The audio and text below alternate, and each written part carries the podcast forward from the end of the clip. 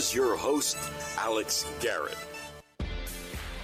Well, Alex Garrett Podcasting here. Thanks for joining us once again. And on the line with me right now is John Livens. And John is actually Latvian, and I feel like his story of actually fleeing Russian uh, occupation of Latvia can maybe give us hope that Ukrainians can pull through this and are pulling through this um, from an on the ground perspective. So, John Livens, you wrote this book, An Unexpected Journey, about being Latvian, about fleeing uh, when the Russians were starting to attack Latvia.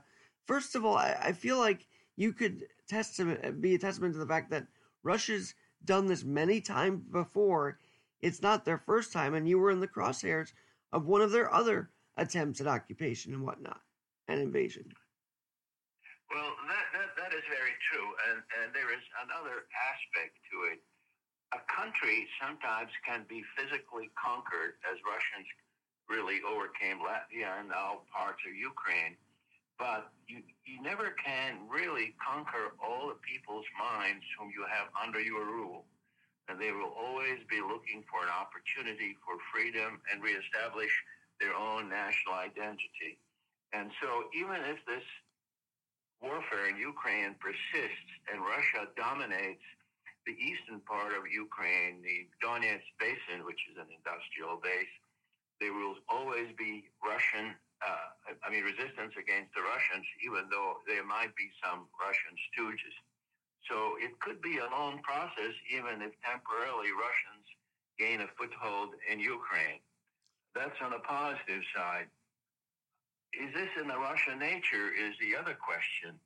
And I would have to say it is very true because I would also refer you to an article that's written in Wall Street Journal recently by Michael Khodorkovsky, who was the head of one of the biggest oil companies, Yukos, until he got thrown into jail by Putin for 10 years. Now he lives in Germany. And his point is dealing with Putin, and I think he means the Russian mentality, is like dealing with bandits. In other words, if you give in, they ask for more. You have to have a firm stand and gain their respect in the beginning.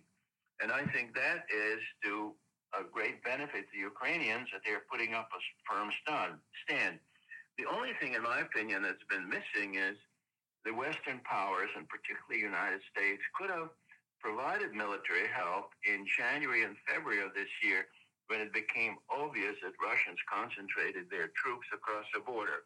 That would have maybe deterred or avoided this initial bloodshed. John, you are a uh, escapee, as I mentioned. You fled Latvia as Russia was, uh, you know, destroying that country, and you made a life of for yourself in the United States. So uh, obviously, it impacted everybody what we've seen in Ukraine, but I've got a feeling this really hit home for you watching it unfold, and that's why you're so passionate to tell your story now. Yes, I'm very passionate about it. Uh, of course, the Russian, I should say at that time, the Soviet occupation happened when I was about six years old.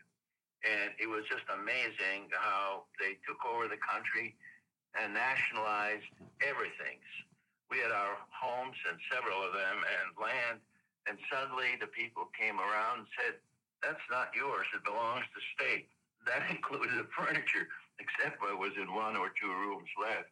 So that gives you the idea of the Soviet system. I think the current Putin system is sometimes slightly different. They just steal it for the state. If they don't like an organization, they make sure that some of his buddies take over. I think there is something, I hate to say, ingrained in the uh, in the Russian nature that they really do not understand democracy and freedom. Now, they are individuals who do that, and they suffer greatly. But somehow there is seems to be a mass psychosis. If somebody is in power, there's a great reluctance to oppose it, and that you know. oh, I see what you're saying. Uh, that they just they they kind of go with it because yeah, exactly you know, there were generation. This is a generational gap now. I mean, the the younger Russians are trying to tell people in the older generations of Russia this is happening, and they don't want to believe it. Uh, did you find any actual Russians come to the aid of Latvia, or was it even worse back then? Like, was there even no support from the Russian people for Latvia back then? Well, that's a very interesting question. There was a, a Russian minority in Latvia, and that minority came after the Russian Revolution in 1917 to 1920. Those were the they call the White Russians who escaped the Soviet rule. They, of course, uh, did not like the Russians, and they pretty much adopted the Latvian way. So they were quite sympathetic and understanding. However, uh, the other Russians that are now in Latvia is about a 23% minority. They are descendants of the children of Russians who settled there. And the Russians who settled there were actually Russian bureaucrats because the living conditions in Latvia were better than in the Soviet Union. Now, the interesting aspect of this is we talked about generational change, is that the second generation, the children of those Russian bureaucrats and communist officials, a large majority really don't care for Putin that much. Mm they like the Western ways. They like to be part of the European Economic Un- Union, and they would like to emulate Bill Gates rather than Putin. So hmm. there is a transition among the younger Russian generation to Western values, but it's a very slow process. I don't think we'll see. I don't think in my lifetime I'll see that taking place in the former Soviet Union, Russia. So you were. Uh, I, I want to get back to your story because you were talking about how you made it from this mm-hmm destruction to now a life, a full life in the United States. So take us through you're six years old and all of a sudden you're fleeing, you're coming to America. And what do you have to say about making a life here? Was it difficult at first? Was it kind of an easy fit for you? Like, what was the uh, adaptation to America, if you will, after fleeing Latvia? Well, uh, first, uh, from Latvia, we managed to escape before the war ended to Germany. So I spent about five years in Germany at the end of World War II, and then uh, Germany, of course, was a turmoil. Uh, there were a lot of refugees from everywhere, and, and so I missed about two years of schooling. Then we had the opportunity to come to the United States in 1950, and that was uh, quite a change. Quite a change for me because my English was mediocre to say the least, probably very poor what I learned. Plus, I had missed two years of schooling. There were no schools during the war. And uh, the other thing is coming to the United States, uh, my first impression was that the people were extremely generous, kind, and considerate. But they were very naive. They did not understand the international events and the danger that the Soviet Union proposed. So uh, I basically gave up. I was always interested in sports and other things. I gave up everything and focused on studying. So after this gap in education, I was put. Uh, I went to the headmaster of the Framingham High School and showed the record, and he said, "I really don't understand what to do with you. Hmm. You know, you missed two years of school. You were about 16 or 17, I guess I was by that time." Uh, we'll put you in the senior class. That was in January, and uh, you'll finish the remaining five months, and then you repeat the year. Well, I did not like to repeat the year, hmm. so I studied all the time. Even though my English was mediocre, I managed to finish and graduate with honors. And then I went on to college. John, that's what I was going to ask you. The language barrier, also, as you're trying to make up for lost time, did that frustrate you at all, or, or how, how was that? Tremendously tremendously because I, I always have been interested more in the social sciences than, than uh, the science itself. And so I could understand the humanities and all those subjects, but my expression was handicapped by lack of knowledge in English. So it was very frustrating. At the same time, the headmaster put me in physics class thinking that this would be the best. I'd never taken physics before. I'd never been in the chemistry lab. I'd never been in the physics lab. And that turned out to be the most difficult course. So it was very frustrating uh, not to have command of English. And from high school, I was very fortunate to win a scholarship to Boston University, which, you know, scholarship was essential for me sure. to continue education. And, uh, but I always were seeking was seeking excellence. So after a year at Boston University, I was very fortunate. I would attribute this probably to a miracle of even divine guidance to be able to transfer to Harvard. Unbelievable. I, as I can't help but ask this, but as you're going through all this success and everything, did the trauma? What was there? PTSD? Was there trauma, or did America help you ease the trauma that you clearly had in Latvia uh, during that Russian destruction? Well, I can tell you, uh, it will be surprising to you and maybe your listeners. I had no trouble. Huh. so, so we were lucky to have escaped, and we were in Germany where there were uh, millions of refugees in terrible conditions, but we received some support from the International Refugee Organization, and we felt relatively safe in the American occupational zone.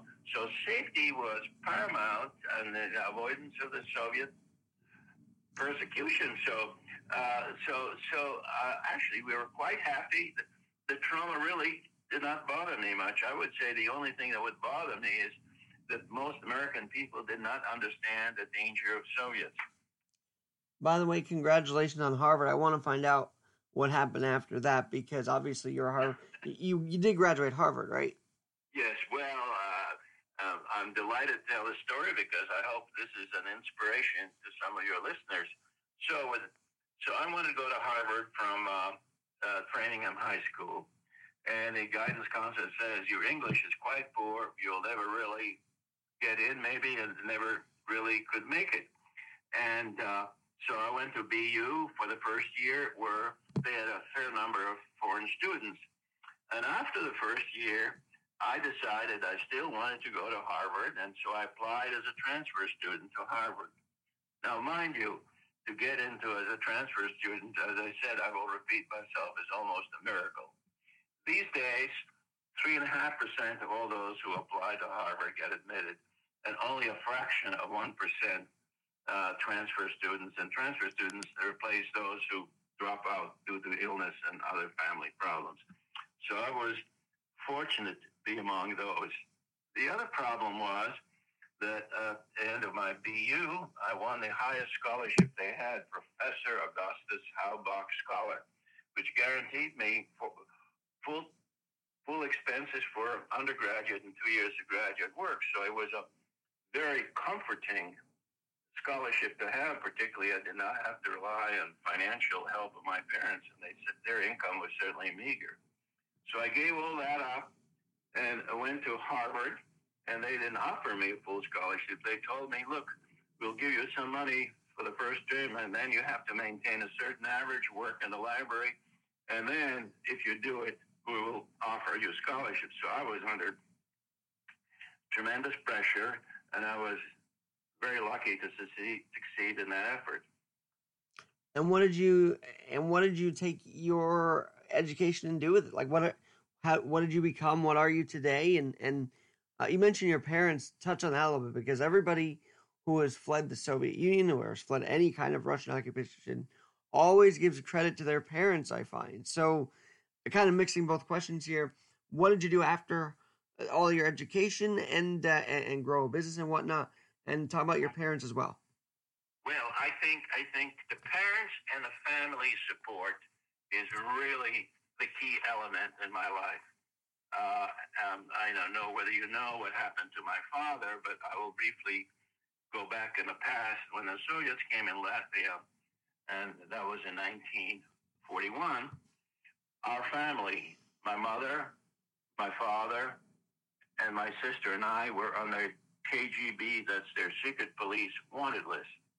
And on June 13th, we were supposed to go to the capital city where we also had a house to visit my father, who had been dismissed from his fairly important government job. And so my mother called the superintendent of the building, as she usually does, does and said, look, we're going to be arriving there in the evening of the 13th. Uh, you know, even though we had to give up some of the space in the house to a person who was put in as a borderer, we will be there. So we're ready to leave in the evening of the 13th to go to Riga to be with my father as we had planned. In the last moment, my grandmother, who had diabetes, said, Please do not go. Please do not go. I don't feel too well. I just don't want you to go. Would you spend a night with us uh, and go the next morning? So my mother says, Well, you know, my, uh, the grandmother is pleading. We will, we will do that. So the next morning, early in the morning, my mother calls my father and tells him we're taking the first train at five o'clock mm. and cannot reach him. Finally, the boarder of the house picks up the phone and then says there was a KGB arresting my father, and they were looking for all of us because the superintendent building had told the secret police that all of us are going to be there, and they would arrest all of us together. Mm. Well, by sheer happenstance, we just delayed our departure for one night, and this is how we escaped the Soviet arrest. My father was deported to a gulag, and there where he passed away in rather dramatic circumstances. Oh, well, I'm sure you live on in his memory. I mean, not to gloss over it, but I can't imagine going through that. So I, I guess he's obviously with you though every day. You're an American now, right? You feel his presence yeah. with you.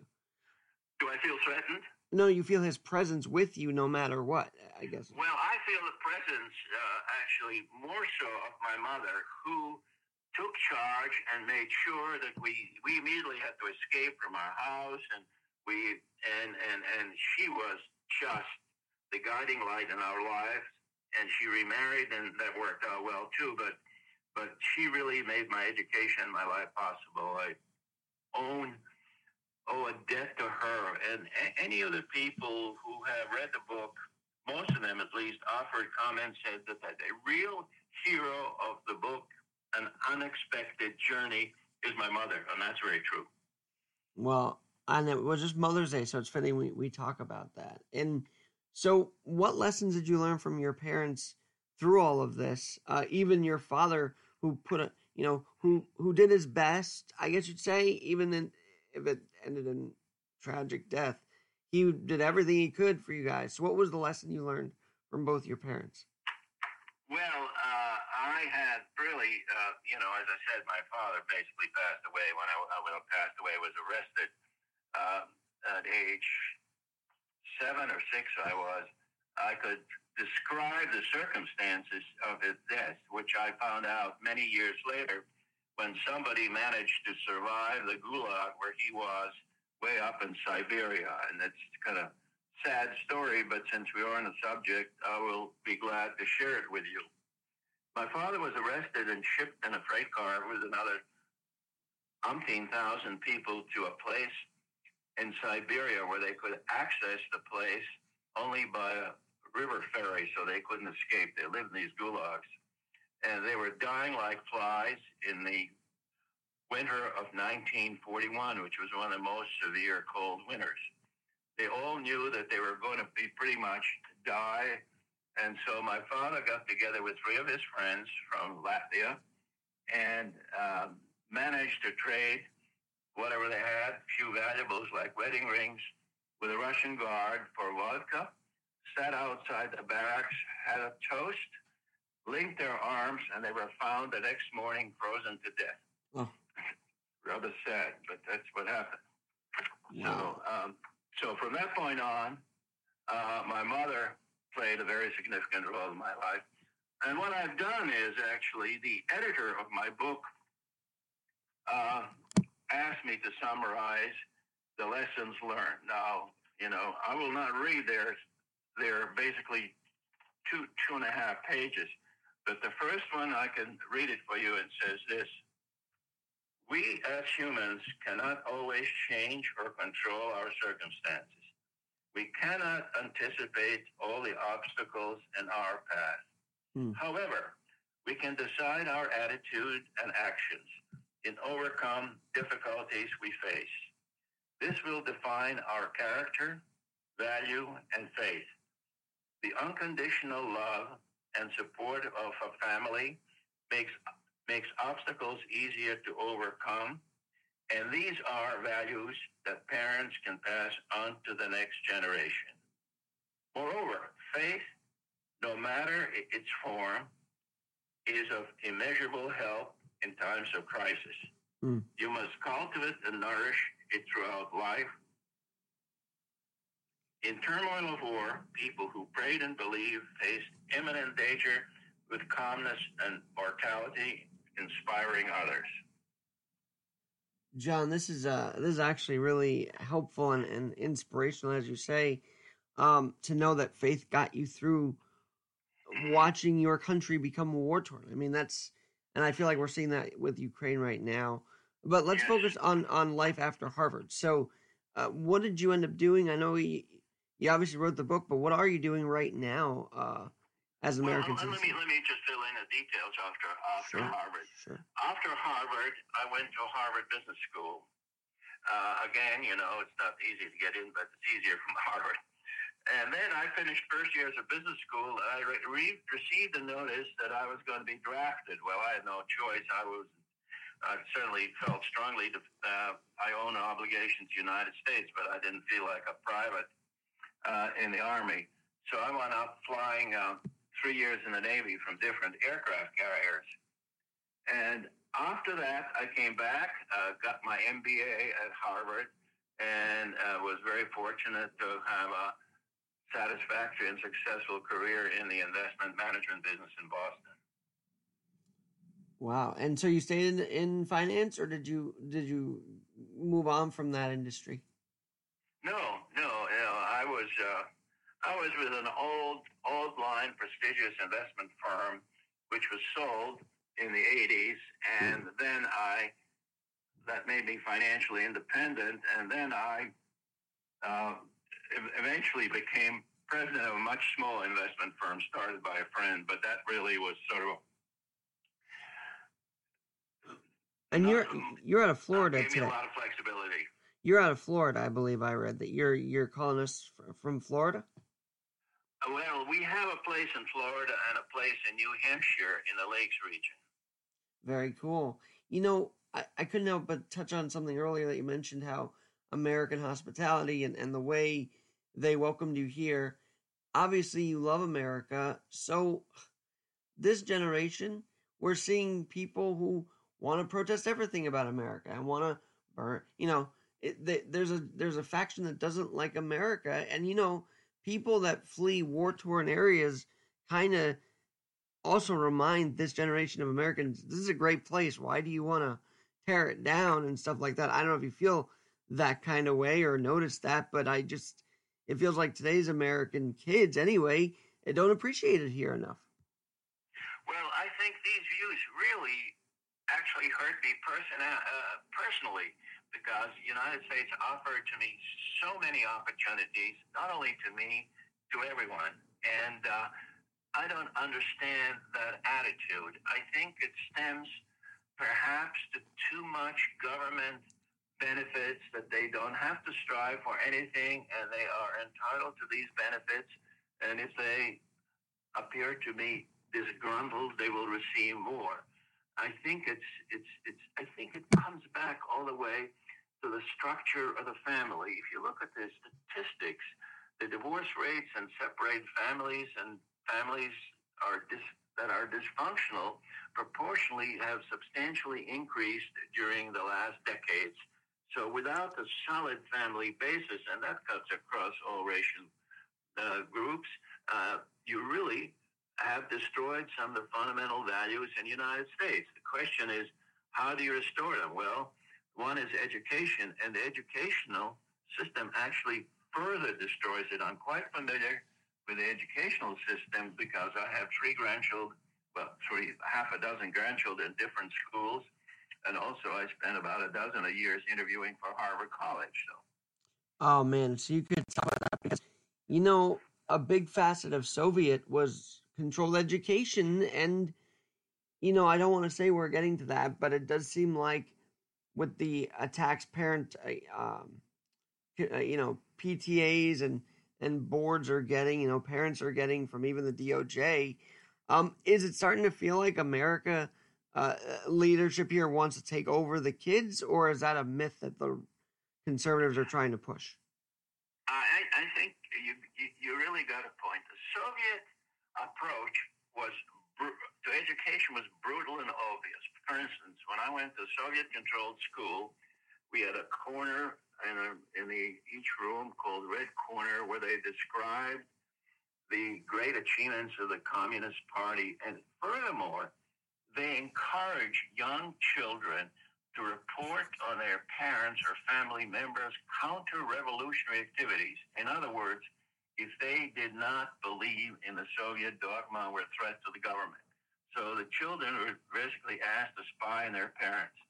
Now, if you look at the current trends now, they are not that extreme. But if you look at some of the school systems, for instance, young children can receive indoctrination and vaccines and everything without their parental consent. To me, the first responsibility of parents is toward their children, and they can decide what's best for their health, what's best for education. But the teachers' union, in my opinion, has taken over the over that function. Furthermore, that has actually spread to private schools where some of my grandchildren go.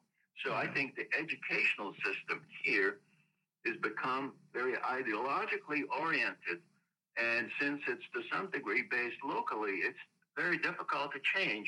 We had seen some progress being made in Virginia where the governor got elected by uh, allowing parents to have some influence over the local school, bo- school boards. And I hope that that trend continues.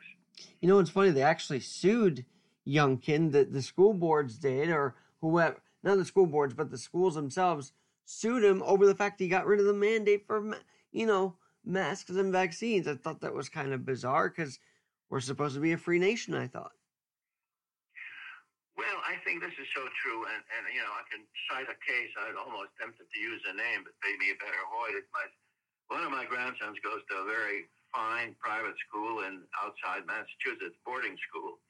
And the headmaster whom I met is a nice, kind of weak guy, not a leader.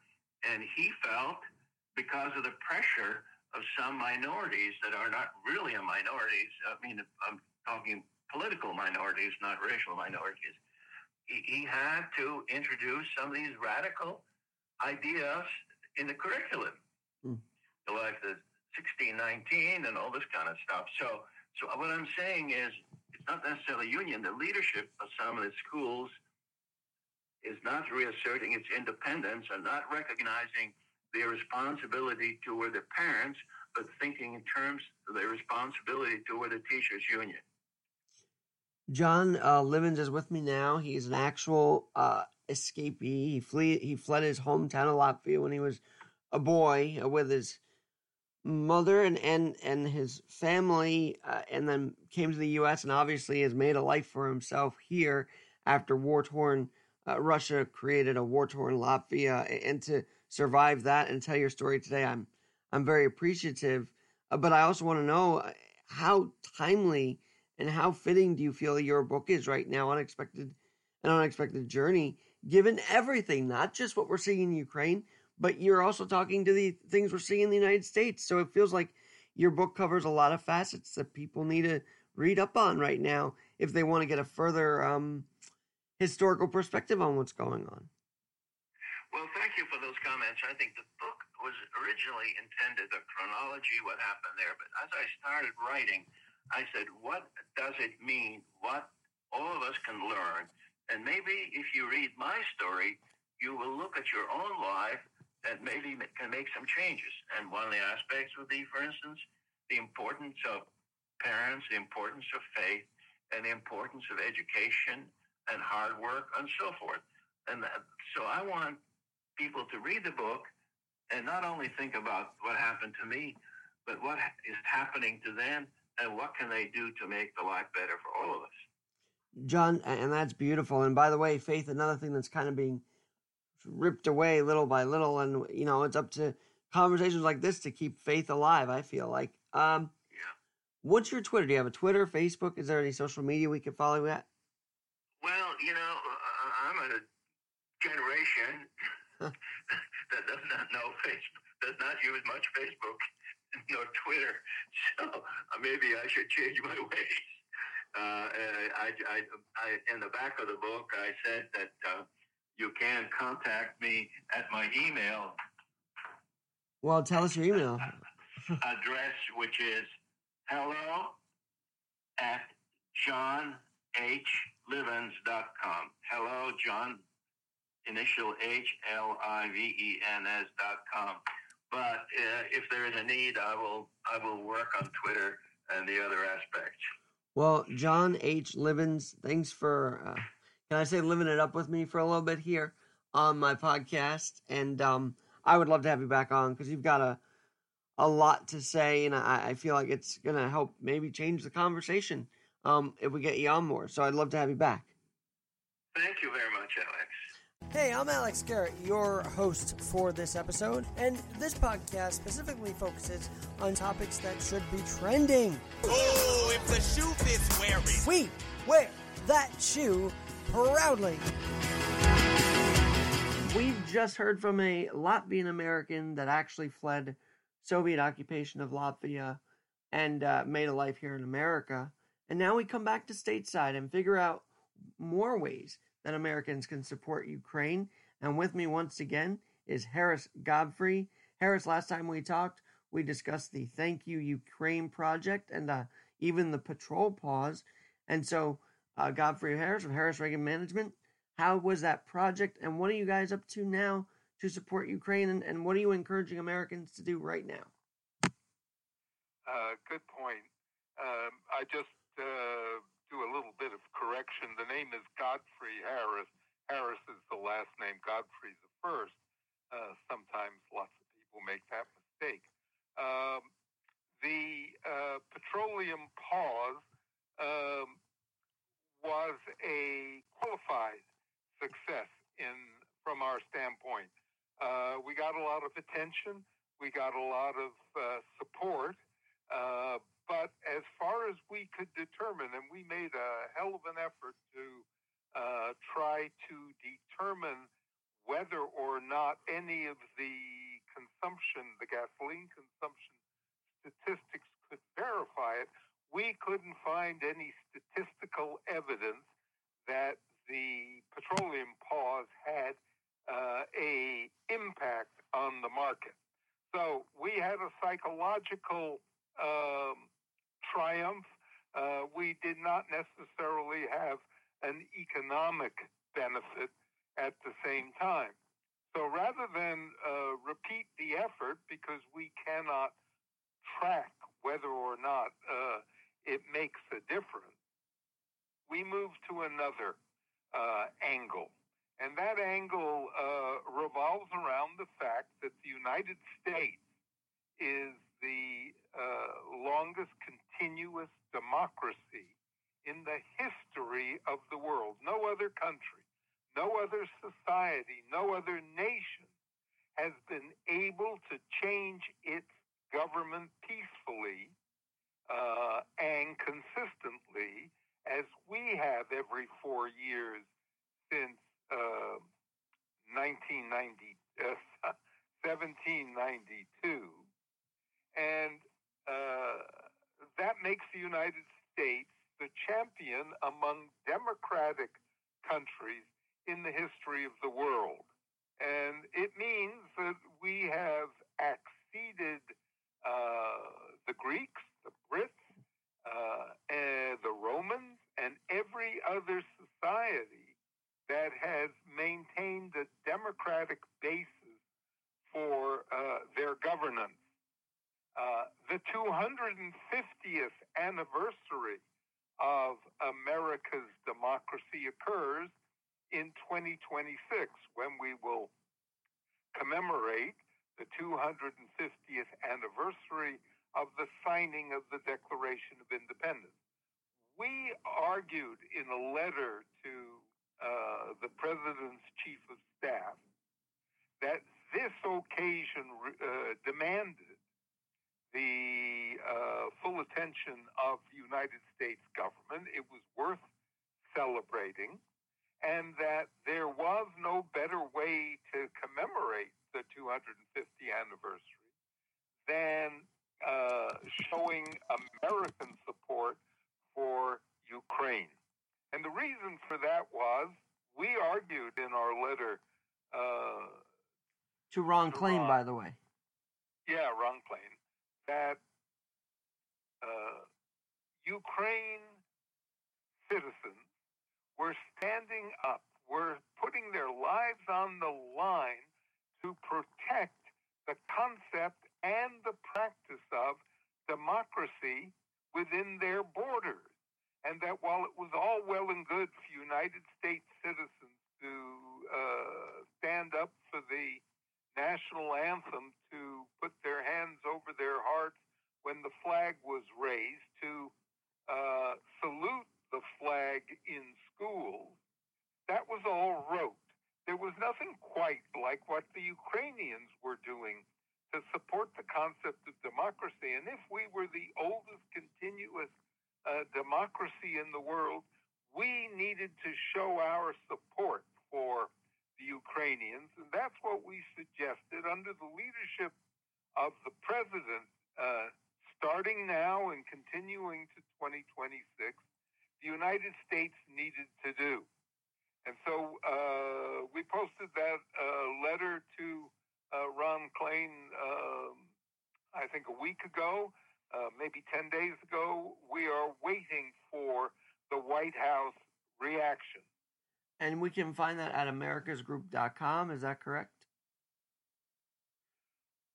Uh, Did you post no, the letter online or, or No, no, we we we uh, we are posting the letter online. I did not want to post it uh, when we sent it. I thought that would be impolite. I thought we had to give the president's staff a chance to receive it and react to it before we posted it.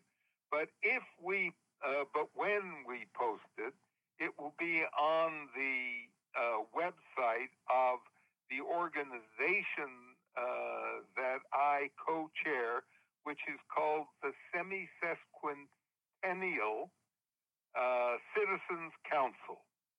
Uh, and that is a group of us who were involved in the bicentennial celebration in 1976 who have urged Washington uh, to use the 250th anniversary.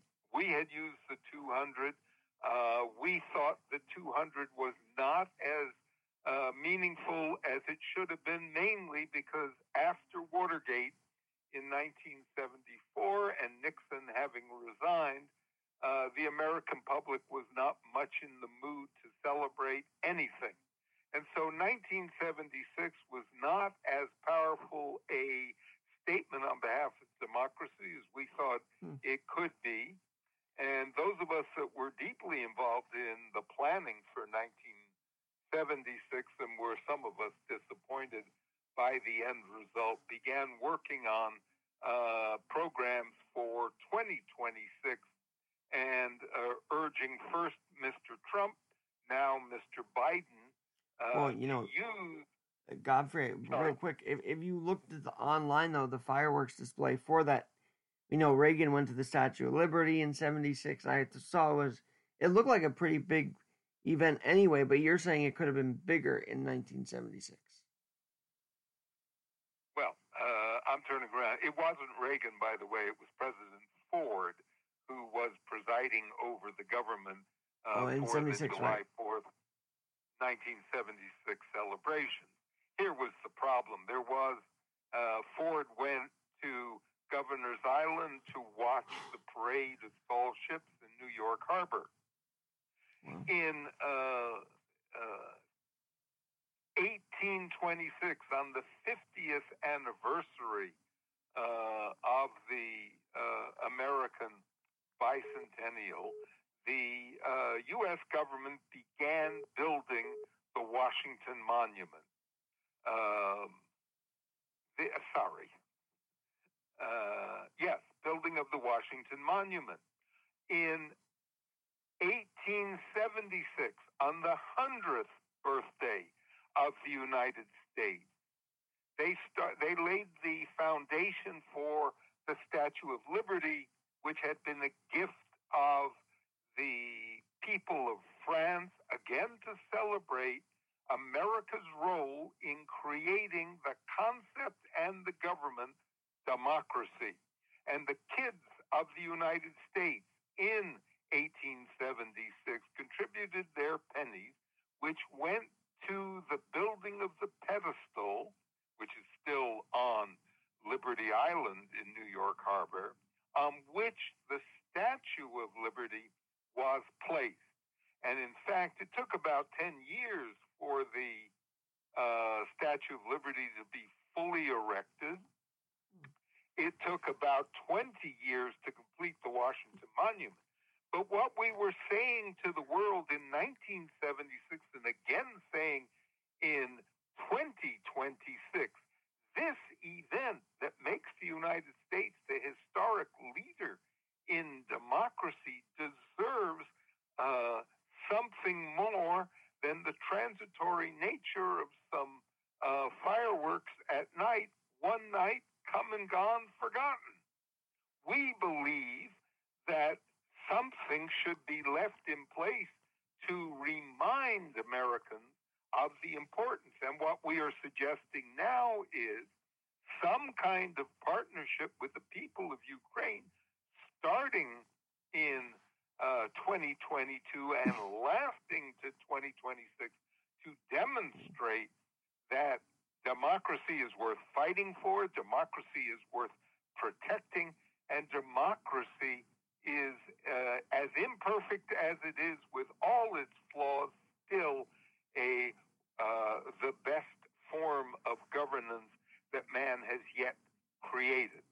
Well, this is uh this is powerful stuff, and and it, it's hopeful because I feel like right now our democracy, all three levels of our government, even SCOTUS, is not secure. We don't have a secure government right now, so it could rallying around Ukraine uh, help build our own house again? I feel like our house is Precisely. in such disarray. Exactly, you got it right. That's what that's the uh, underlying theme of, uh, for our letter to Ron, suggesting that uh, the uh, the administration take a strong position. Now, there's another side of it which uh, your listeners may or may not be interested in. But in the Trump administration on January, uh, sorry, December 31st, 2020, President Trump signed a law which assigned the 2026 commemoration to a committee in Philadelphia. Those of us that had worked the national bicentennial in 1976 were heavily opposed to that law, but for political reasons, Mr. Trump signed the law, and now Philadelphia has sole responsibility for the United States commemoration in 2026. We think that's wrong. We think for many reasons. One, uh, the law holds that the only financing for the um, Philadelphia group uh, must come from private sources. We think that since the committee is private, not government uh, made, that it sets up some enormous conflicts of interest, potentially. Two, because it's private funded uh, for Philadelphia, the bulk of the organization and the bulk of the activity is going to be in Philadelphia. Well, okay, Philadelphia was at the birth, but the country now stretches way beyond the imagination of the people who met in Philadelphia in 1776.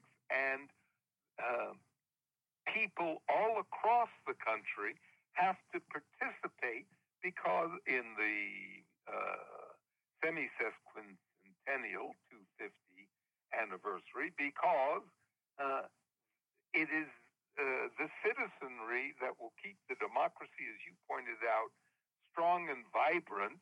It is not some small group in Philadelphia who want to profit from uh, the Goo Gahs, uh, T-shirts, uh, hat pins, and the like. That is the usual dross of these kinds of committees. Finally, we said to Ron Klain, look, We know from our experience in 177, uh, sorry, in 1976, that immediately thereafter, a number of other 250th anniversaries occur.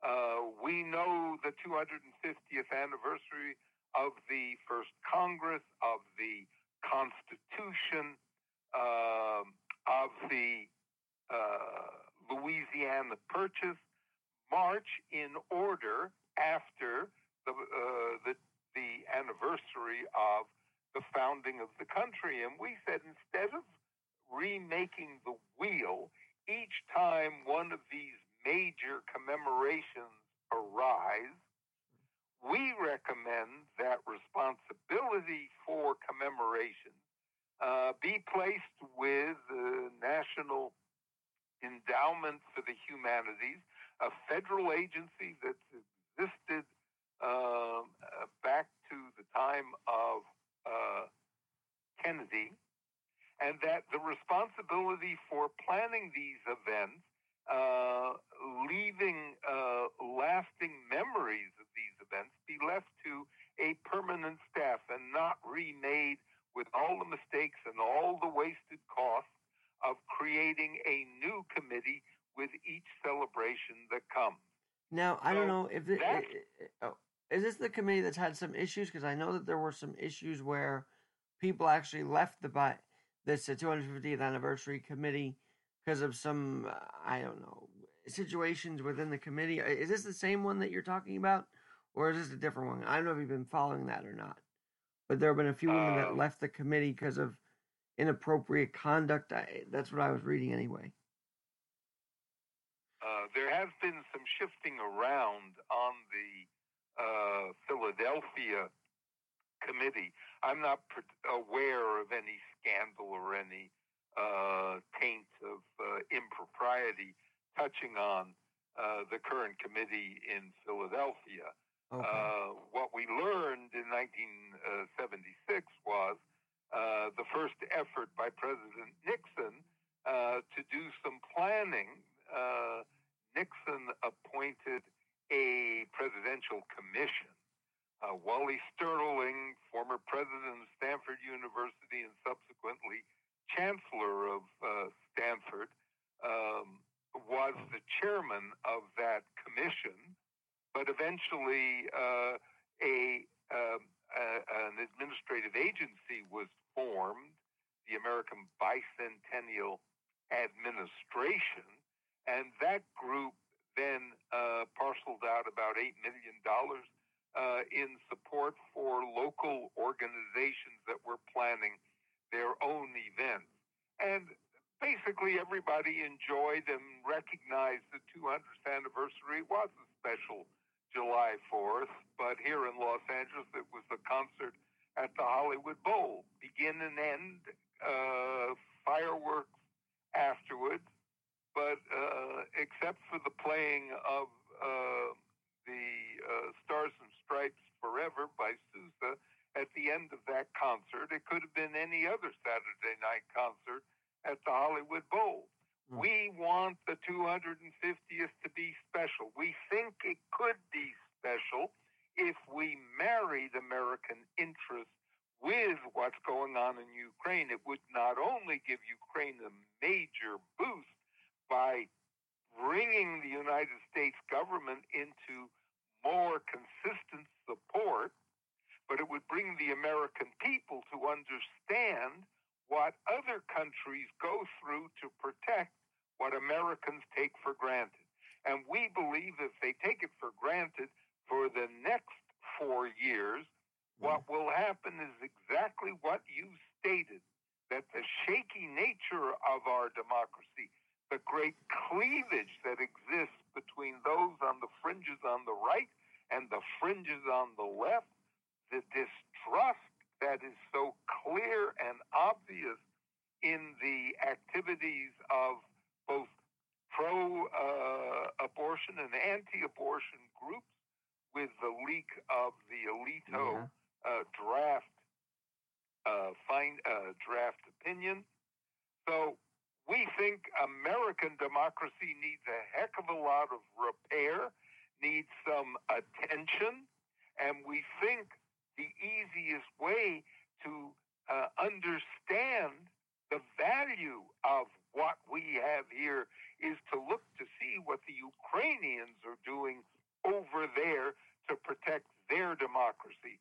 And before we screw up ours to where we can't bring it back together, we need to take action now and start to regain Sure. some of the trust that uh, we have lost over the last probably 25 years. Godfrey, this is uh, insightful because just as we're talking, the Biden administration is redeploying service members to Somalia. And this is another example of how outward thinking this administration seems to be, or outward focused. They're not focused on the inward situation, and they're certainly not focused on Ukraine as much. I mean, they're giving them aid and, and we want them to do more, but the inward focus on America is not here. It's just kind of and you might disagree with my I don't state. know. I don't know if you've noticed. I don't know if your listeners have noticed.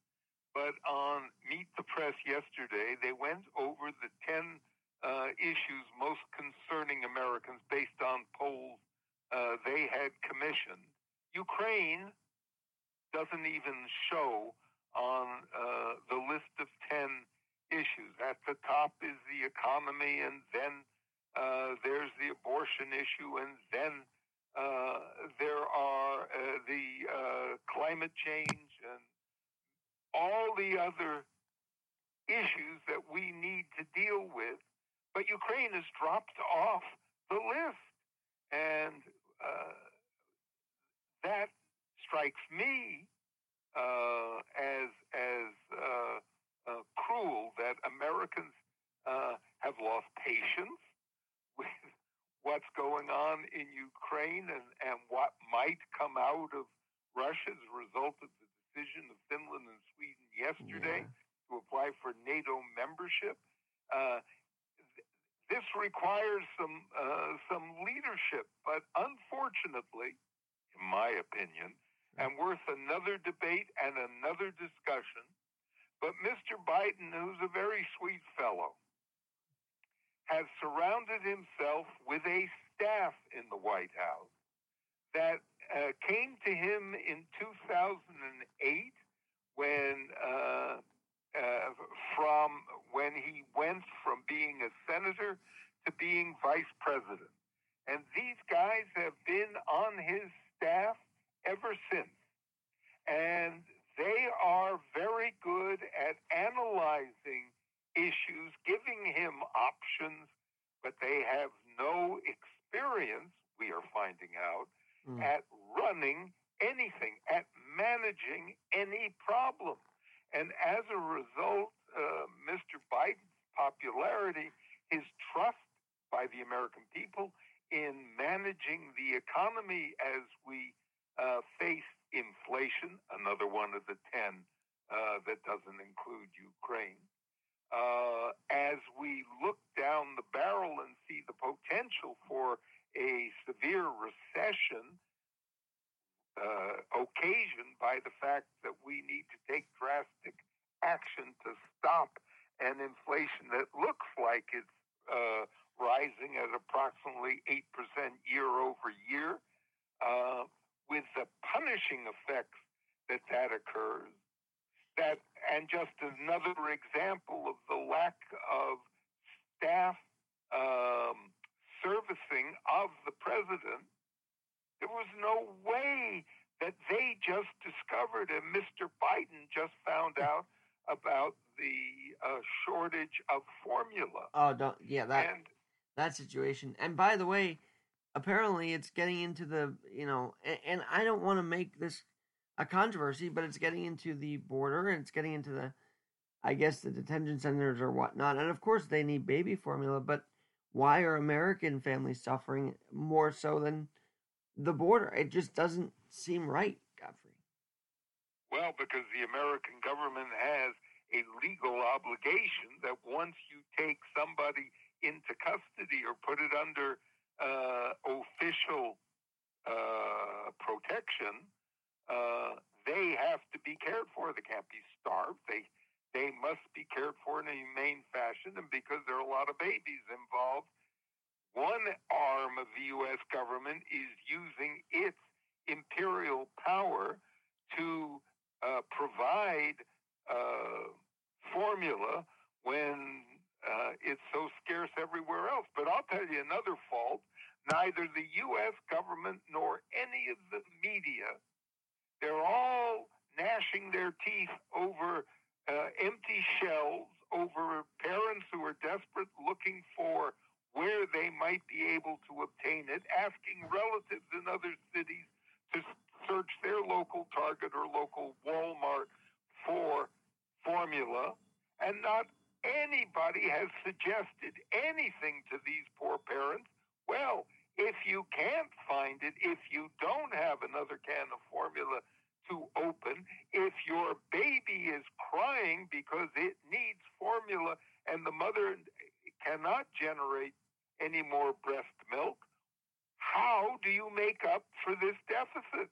I can't believe that in a country of 333 million people, with all our scientists, pediatricians, nutritionists, and everybody else, we have to rely on a bunch of reporters who are only interested in reporting the empty shelves and the crying babies and the mothers saying, I spent four hours looking, and nobody is offering any solutions, at least any solutions that I've been able to read. Anyway, we've drifted off the subject. Mm. I love in talking with you, but I've now gone just beyond your 20 minute limit. No, it's fine. This has been this has been so important because I don't know, Godfrey Harris. I feel like not many people are talking about preserving the democracy. In fact, I think many people would rather see it um collapse, and I hate to say it that way, but I just the rah rah American feel has left our our shores and it's I don't know where it is, but you're trying to keep it alive and that's what I love why I love having you on and as we even get to this year's July 4th, I'd love to bring you back to talk more. I would uh, I would be happy to. And by the way, I think that um, Oh, I never got to ask you this. don't Um, do it. We do we don't do enough, and maybe that's the subject for a discussion uh, before July Fourth. But we don't do enough to talk about what is democracy. All we talk about is the Declaration of Independence, which bless America. Nobody has gotten beyond the uh, first paragraph.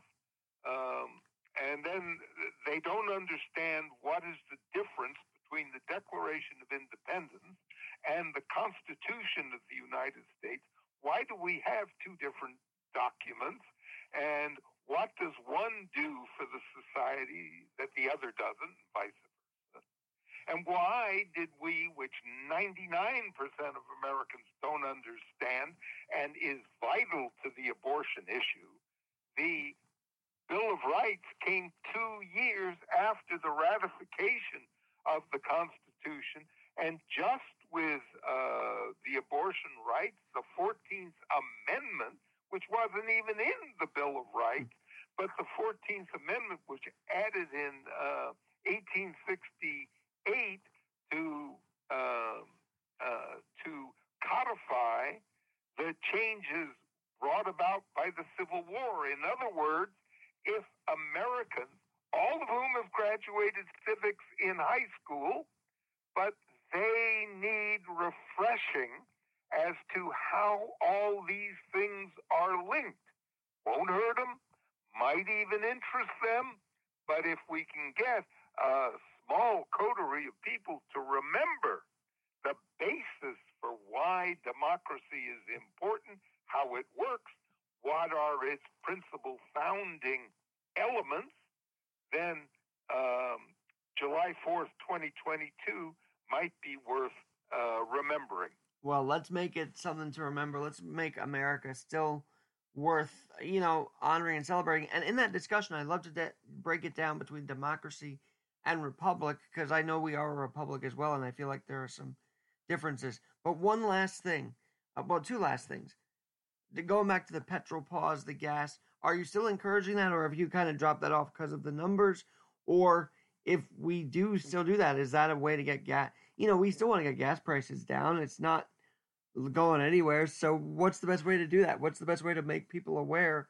Hey, your gas, you don't have to pay for this. We can do something different. Uh, I think if we uh, if we aimed at July Fourth as a day not to buy, uh, or the uh, July 4th, I think, is the, not quite sure, but maybe a Tuesday this year. How about Memorial Day uh, weekend? Yeah, well, uh, uh, th- we are not uh, promoting it. It takes a lot of money and a lot of energy uh, to move the needle in this country. And unless you get a, uh celebrity early on uh, to back it with energy and goes on all the talk shows and does all the things that uh, bring attention to a subject, uh, it doesn't work. We did bring the price down, but I don't think our uh, petrol pause um, had much to do with, in all honesty, the uh, reduction in price. Uh, there's no doubt that if we continue uh, to um, conserve our use of fossil fuel, it will have a terrific impact on uh, the Russians, and it will help everybody else, including, of course, the Ukrainians. But for now, we are not uh, promoting a further petrol pause. We are aiming at finding those mechanisms where Americans can link up with Ukrainians in support of democracy. So I look forward to talking well, one last thing, because you mentioned uh, you mentioned that. Uh, yeah. Did the Senate did the, did the senatorial trip to Ukraine accomplish anything? I mean, we saw McConnell out there, and it sort of just seemed like a photo op. But I, I don't know if they actually accomplished anything going out there to talk to Zelensky. They absolutely did. Uh, I mean, what you what you do is uh, by sending them out to Ukraine, uh, by uh, their public participation, uh, it guarantees that the United States will continue its high level and expensive support of the uh, Ukrainian war effort, and that seems to be having a lot of success. Now, we learn most of what we learn from British intelligence, who do an assessment every week as to how the war is going. If you rely strictly on the American media, you're not quite so sure. But apparently, the Ukrainians are being very successful at pushing the Russians back, uh, and the Russians um need to regroup because they have not uh, done as well militarily. They still haven't got Mariupol, as an example. Uh, they sent some spare rockets into Odessa, but they're not even close to conquering Odessa. They've given up on Kiev. Otherwise, uh, neither Mrs. Biden nor, uh, although she didn't go to Kiev, but uh, Mitch McConnell and his coterie would not have gone to Kiev. So I think uh, the the benefit uh, for the United States in Mitch McConnell and his delegation reaching Kiev and coming back is they are now guaranteed supporters. They are in the bag. And from the United States' standpoint, we will continue to support uh, Ukraine to the extent they need it. And uh, all you need to do to understand why this is a success is why the Russians haven't tried to interdict the resupply of all these weapons. Um, uh, we keep flying them in. We keep uh, letting them in on the train.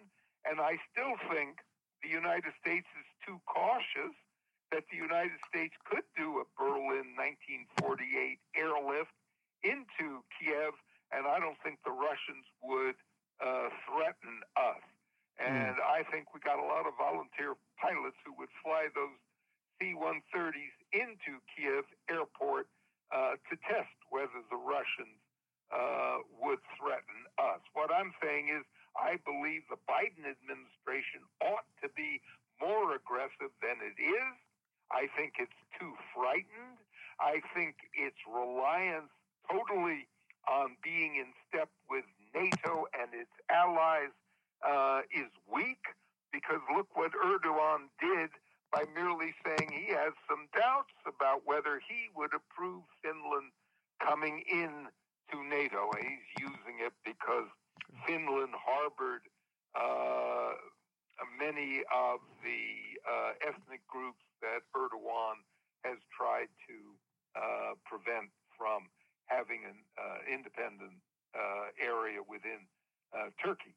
Anyway, totally different subject. You get me back to my foreign service days. Sure. Um, That's right. You were you and you were about- in the uh uh that's right. You were you were in the White House at one point. I, think you were at, you I- were you were you an in aide to Lyndon but I was also a U.S. diplomat for many years and uh, had a lot to say when, uh, although not much benefit. I had a letter in the uh, Wall Street Journal the other day which talked about a change in how Foreign Service officers are being chosen.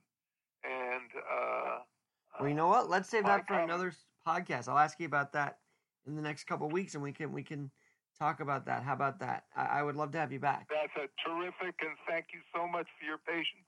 Thank your audience for their patience in listening. You've got a lot of uh, wisdom, and I love having it on my podcast. Uh, Godfrey Harris, thanks so much for joining, and we'll talk to you real soon. Thank you, Alex. Bye. Take care. And this has been my uh, update on Ukraine.